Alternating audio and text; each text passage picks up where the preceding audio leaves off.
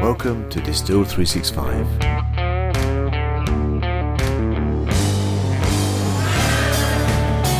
The show where Steve and Madame distill Office 365.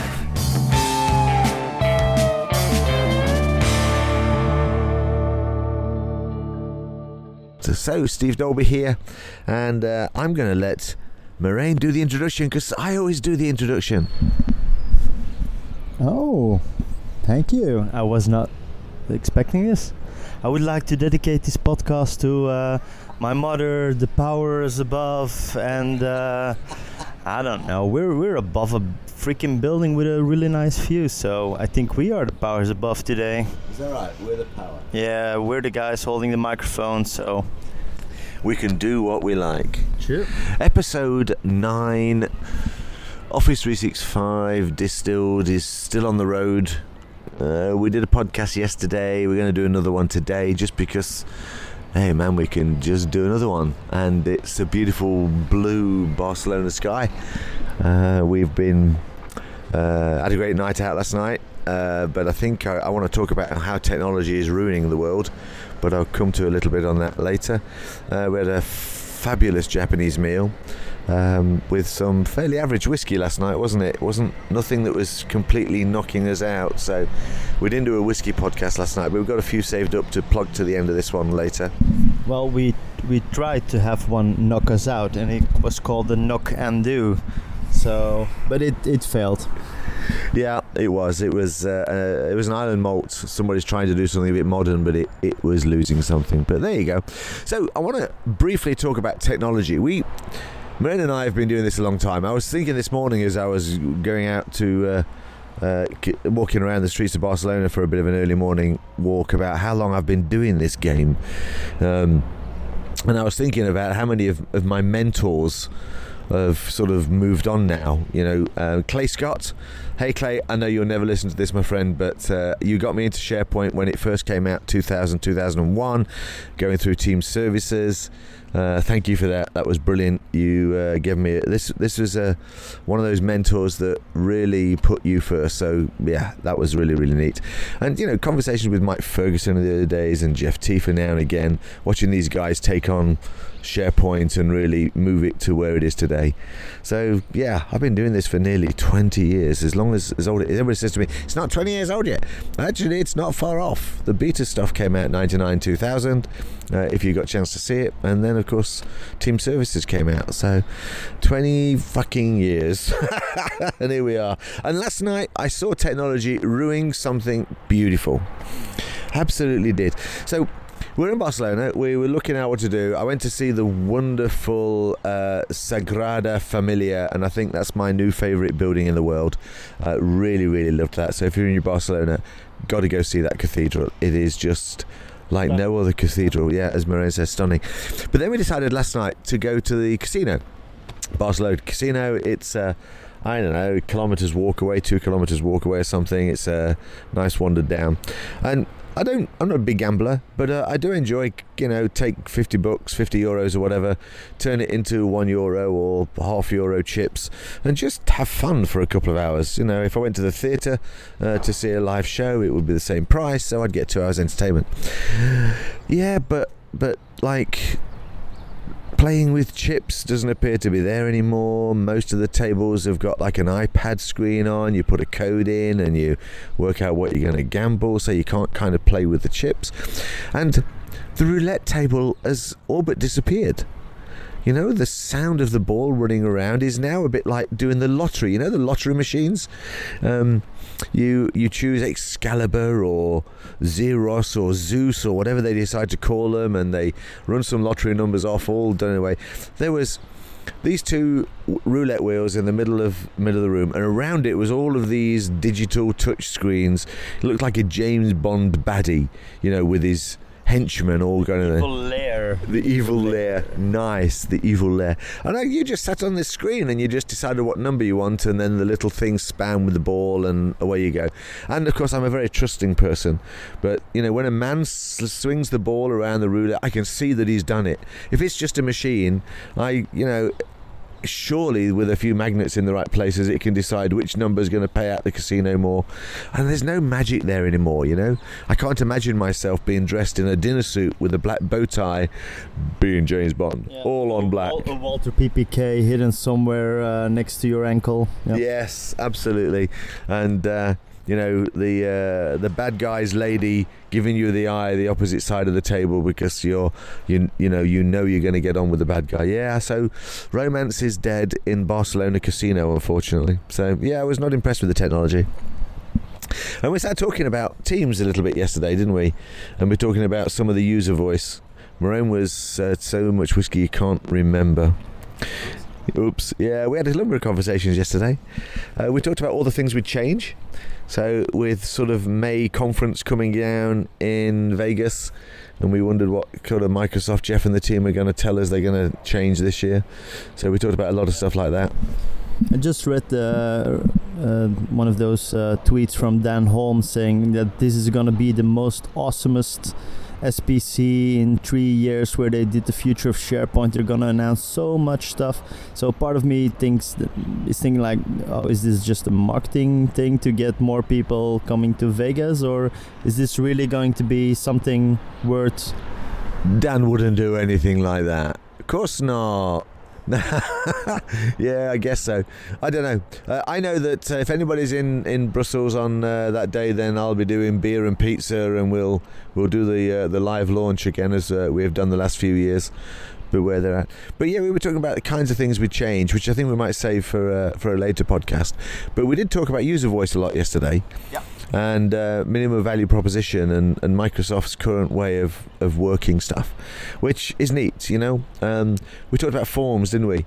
Uh, and the licensing aspects. Um, the fact that forms came out and it's a very simple process see whether people like it or not dump it into a spreadsheet and then you said there's new licenses coming out some team some form pro licenses or something Yeah, true. So um, we're gonna bring out a next. Uh, yeah, actually a little bit like they're doing with uh, a bunch of other stuff as well. So you get the default one in your normal E E1, E3 license, and then uh, now there's talk about uh, bringing out a pro uh, version of Forms. So um, yeah, we'll see. and i haven't just asked you to say something that as an mvp you're not allowed to share no, it's good. He's picked that up somewhere else.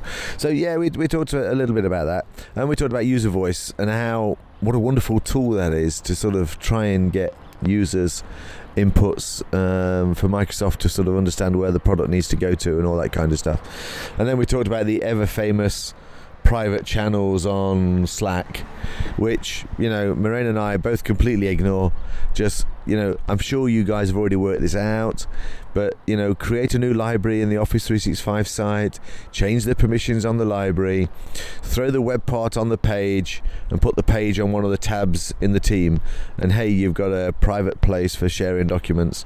You don't have all the conversation bits, I do get that, but you know, this is about collaboration, folks. And if you really want to say something confidential and private uh, on a on a on a chat then maybe you should email it to somebody because it's you know or uh, set up a new team. So there's always a way. Um, and I think that uh, we can overcomplicate some of this technology. A little bit like automatic roulette machines that choose a number for you so you can play on a you know, on a team. So yeah we did that. There's also this um, feature that you can now have a uh, in Teams uh, some kind of group chat. So if we would be having um, if we would be part of a team and we want to have some kind of private channel, what we could just do is do a a, a chat, give it a name, um, and we could also exchange documents there. So that would also be kind of a private channel. It's not in your team, I get that, but yeah, it's a private way of uh, having a conversation as well. Yeah. I think it's uh, it's a strange world really when we can suggest stuff, and the only reason that people are thinking about private channels is because Slack does it. So they go, hey, we can do that in Slack, but we can't do it in Teams. But it's the same interface. You just create a new team. Sorry, guys, being a bit cynical. Maybe maybe you guys have got a really really good reason for having a private channel. And please tweet us. Uh, do hashtag Office 365 Distilled. I'd love to hear it. I like to learn as well. Uh, rather than sort of just sitting here rabbiting away about what we do and how we make it work. Yeah, we can sort of take it from there, really. Uh, the other question I wanted to ask is whether anybody has had problems with creating teams in their organisation, where the security team or the Active Directory team are sort of saying, you know, hey guys, you're creating all of these Active Directory groups, and we like to control our Active Directory groups, uh, and whether that's sort of uh, kind of causing any problems. Uh, I got a customer that. Um, is a bit concerned, likes to kind of have control of their Active Directory groups. So, sort of Teams has been kind of disabled for the time being until we can find a way of tracking those uh, Active Directory groups and uh, and see what happens. Uh, and the other thing was uh, the Delve conversation came up this week for me as well. Um, and uh, again, people know my view that I think people will learn the technology if it's available to them. And uh, nobody wants to give anybody a delve because hey they might get to see a document they know they're not allowed to go and see. So you know the resi get your security model right. Get your security model right. All right i'm going to pass this microphone over to you so that you can say something profound. I'll give you two seconds. Are you ready? All right here's Marijn with a profound comment of the day. Well, one of the things that we have been uh, talking about yesterday um, was about uh, what we wanted to change uh, as well. And it just occurred to me that uh, we're now talking about private channels in Teams. And um, what we can absolutely see is that there are a multitude of ways of getting around that. So we talked about uh, getting a document library in there uh, with uh, specific permissions. We talked about having a group chat there where we can uh, share some documents. So um, one of the things that I would love to see, um, not personally for me, but for a number of my end customers who are not into technology as much as we are, is uh, they're complaining sometimes that um, SharePoint or Office 365 allows you to do the same thing in many different ways. and uh, that's just one of the examples. So for me personally, I let's let's not forget that that's the difference between an Apple environment where there's only one way to do it and a Microsoft environment where there's multiple ways of doing it because people are different, Marijn. People are different. I know, I know, I know. And uh, for me personally, I just love the the fact that okay, I need to do this uh, this this thing right here, so I can choose how I want to uh, do that. But that's just because I love technology and I know all the ways how it works, and I can choose which way would be the easiest or the simplest or just the one that I want to show or uh, how I feel like today. Um, but I know that a number of uh, people uh, that are working uh, for at, my customers, they always um, they just want to have that one way. They just want to have me say, okay, um, if you Click need to do button. this, yeah, click click a red button, click button here, click that button there, and uh, next, next, next, finish, and your task is done. And um, I know for those people, they're they're yeah uncomfortable with having all these buttons there. Now I know that Microsoft has done a lot of work uh, around that. So in the modern sites, I really dig the new uh, menu, for example, which is a lot cleaner. I remember with SharePoint 2013 where you had that big ribbon, and if you didn't have a lot of um, permissions uh, on the on the library, for example, you would see a lot of buttons still there but grayed out, and I just think that that was causing a lot of um, yeah, how do you say that? Unrest, confusion, um, and um, I think they really did a, a good job on the modern, uh, with the modern navigation. Uh, but I think there's still some work to do. Um, So, what would you want them to change? What would you actually want Microsoft to do to improve this for you? Because you know I disagree with this. So, ah, good question. well, while you're thinking about that one, this, here's how I would approach it. My approach would simply be that you give the instructions to the users that they like to do, and you, that's the one you document, and that's the one that you show them. Because I'm fairly sure your instructions don't show you the six ways of creating a new document library. So, so maybe it's just as simple as that. But surely it gives you the choice. Or is it that people can't show each other how to do something because there are so many different ways of doing it? Nodding your head on a podcast doesn't actually help, Marijn. I know, I know, I know. Ah, subject, though. it is, it is, it is. Um, hmm. not quite sure how to get that. Yeah, but indeed, so the choice is something I really like. Um, some of my end users uh, don't. Um, yeah, draw. I'm, I'm drawing a blank here. Listen, when they're a Formula One driver, they just have to get in the car as our users and put their foot down and go and make sure it stays on the road. So they turn on their computer, they just follow the instructions you give them in the management of change or in your adoption guidelines, and they get on and do it. So if it's uh, confusion, then maybe you should buy them an Apple Mac. Yeah, but that's that's kind of the same of of uh, the whole onboarding process. For example, so people have to learn new technology, um, and if you ever uh, take a look at the uh, Formula One steering wheel, there are so many buttons on there, and I'm I'm just wondering, like, um, would any of those buttons have a different meaning if you have a different setup? For example, if I'm uh, running uh, a fast lap um, in in um, trying to, to to score a really good time uh, to get me in front of the uh, starting grid. Um, would any of those buttons have a different functionality uh, than when I'm in race mode and trying to save my tires, for example? Absolutely do have different functionality. It's one of the most complicated parts of it. Um, I mean, I mean, we're talking, I think, tens of thousands of different combinations of buttons to do what they need to do. Mm. And I think even from what I, they have simplified it over the years. Uh, but coming down to the start line and uh, and the setups they need to kind of do the launch, although there's no launch control anymore. So yes, they do need to know that. Just like our users need to know how to do things that works for them, the drivers need to know how to do something that works the car the best way possible. Mm. Maybe it's just normal now. You know, you don't have just 10 buttons on a phone anymore where you dial a number and you press go. Yeah, but then again, so you were talking about our visit to the Sagrada Familia yesterday, and there, uh, at at some point uh, on a wall, there was this um, plaque on the wall with, uh, I think it was uh, numbers four four rows four columns or five rows five columns um, with numbers on it. And we were thinking like okay what what does that mean? So in the end we visited the shop and we saw this little uh, plaque there as well. And there it had the explanation on it. So there were all kinds of numbers on there. And apparently uh, that uh, was giving you over 130 different uh, combinations how you can use those numbers to get to the number 33 the the age of Jesus when he when he died. And I'm, I'm not religious or anything but um, I thought no but I thought that was that was super interesting out because it's just an easy 4x4 so you got 16 uh, numbers on there and that would give you over 110 different combinations on how to get to a certain result.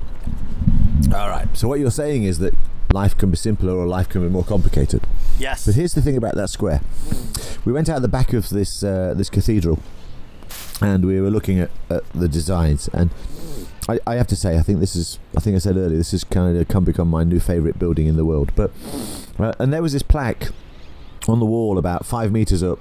We're just looking at it, we had no idea what it was. And it was obviously something that uh, Gaudí, I guess, had designed or come up with and we never thought any more about it.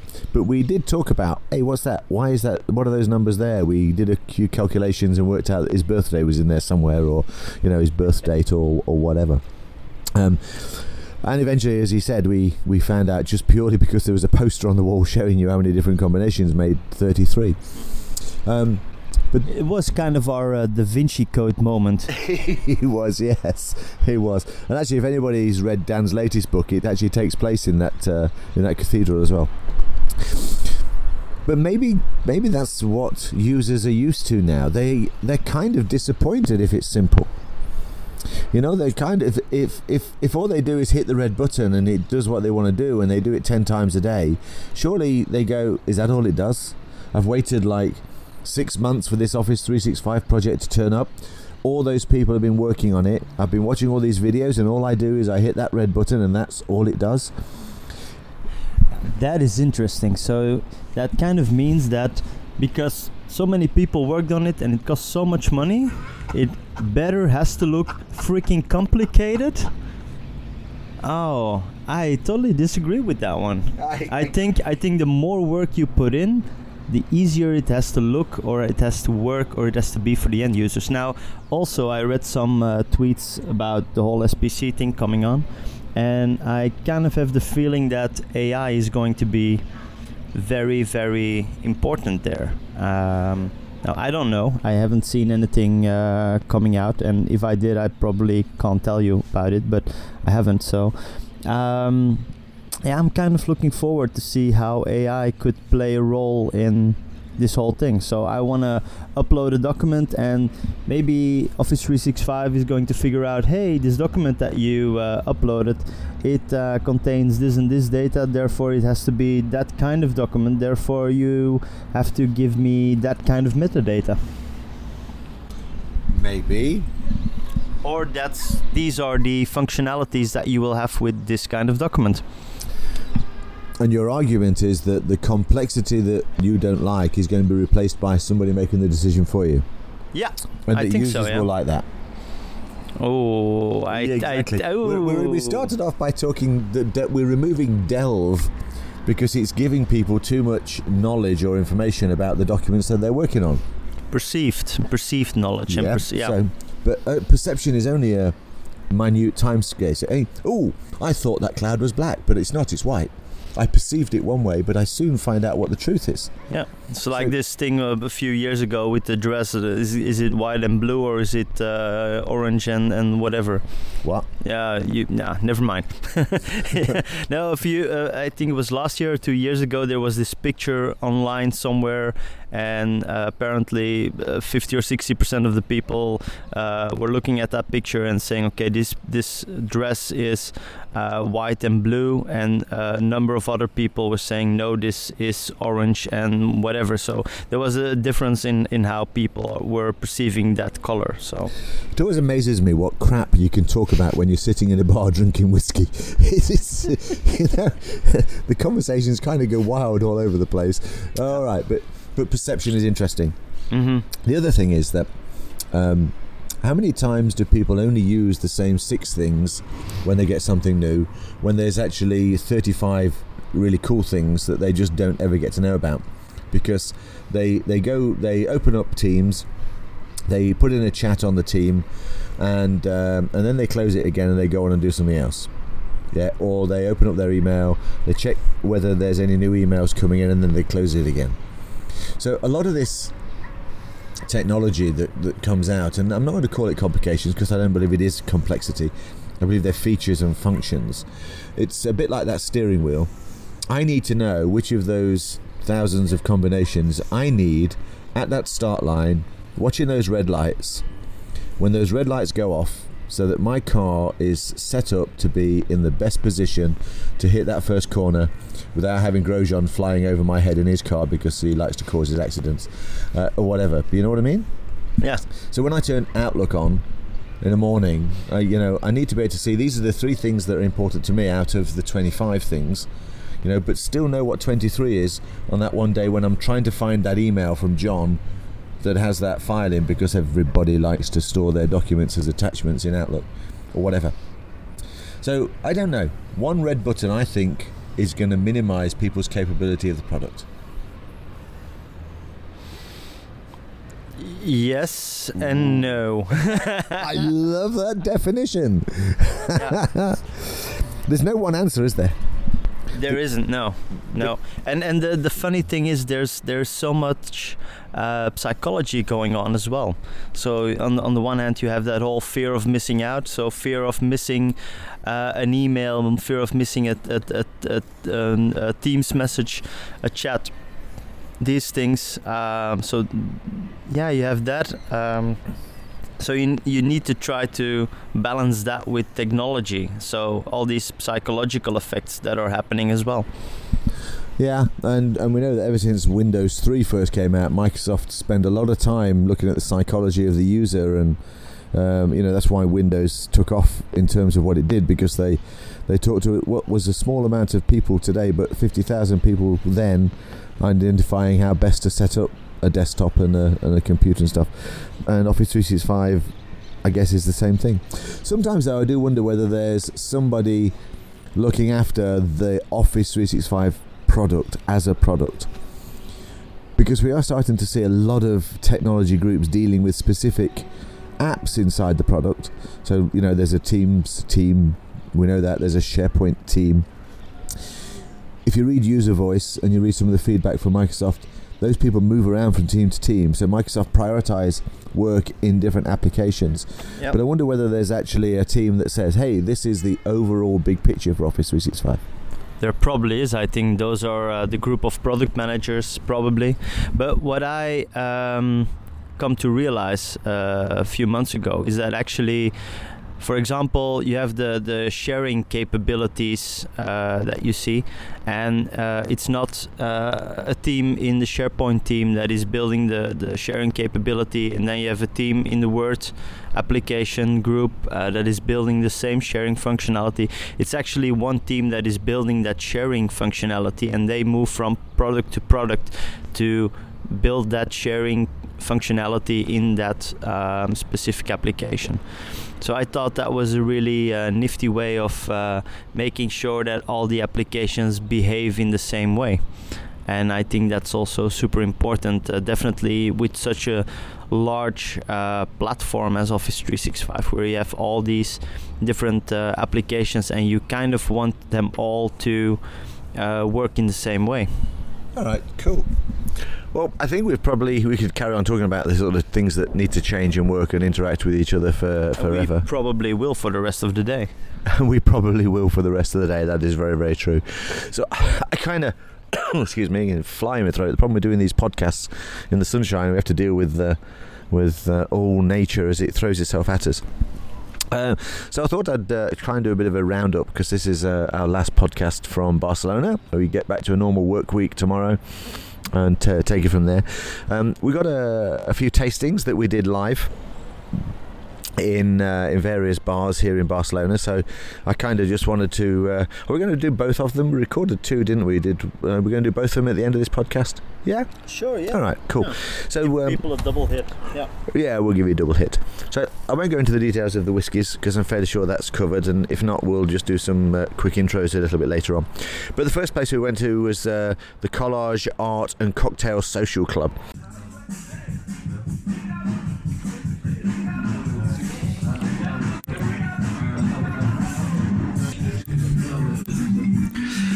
So I have in front of me the um, Woodford Reserve normal bourbon um, that we tasted uh, a few weeks ago, a few podcasts ago, and uh, Marijn and I both adore this drink. Okay, so that's fairly conventional. On my right, I have the Woodford Reserve Rye. So if I take, just consider the smell of the nose which for me is the best part of uh, the whiskey. Is it's what it sort of smells like, what it odours produced, the invitation to the taste.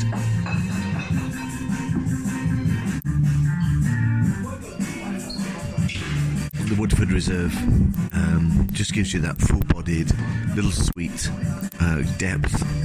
Sort of, it knows you're about to have a, a kind of explosion on the way in. Whereas the rye, the rye is subtle. It's also uh, a hint of bitterness. It's no bitterness is too strong a word, really. I'm to let Marijn just. Um, yeah, I I don't know, but you can smell it's kind of an emotion. It's not really a, a, an odor in the background that sort of says what you're about to get is the subtleties of something as opposed to the all-on smell. But oh, whatever it is, I like it. A little citrus I can I can get. So I'm gonna give it a quick taste.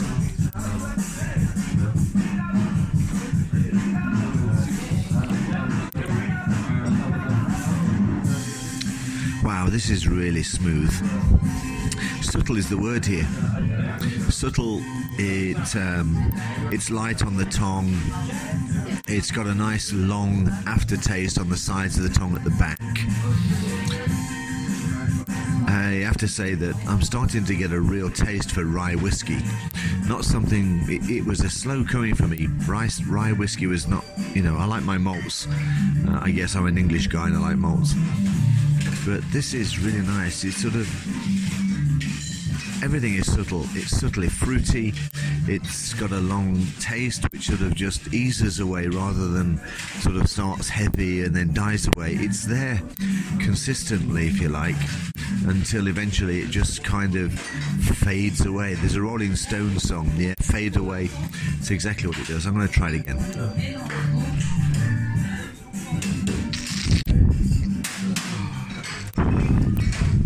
Wow. I guess for me, strange, I'm going to say this, but it's like a fine wine. You can drink a, a normal Chardonnay or on a hot, hot summer's day, but if you go for something that's, you know, had the depth of time and taste, and you start to pick up the subtleties of the fruit, and that's what this is like. Rye whiskey, something I'm going to keep an eye on moving forward, I think. Um, looking forward to tasting the Kilbeggan rye. I really need to get a bottle of that Kilbeggan rye. John Cashew just uh, pronounced it about a month ago, but uh, I was unable to get some when I was in Dublin a few weeks ago. So there you go. Um, Woodford Reserve rye.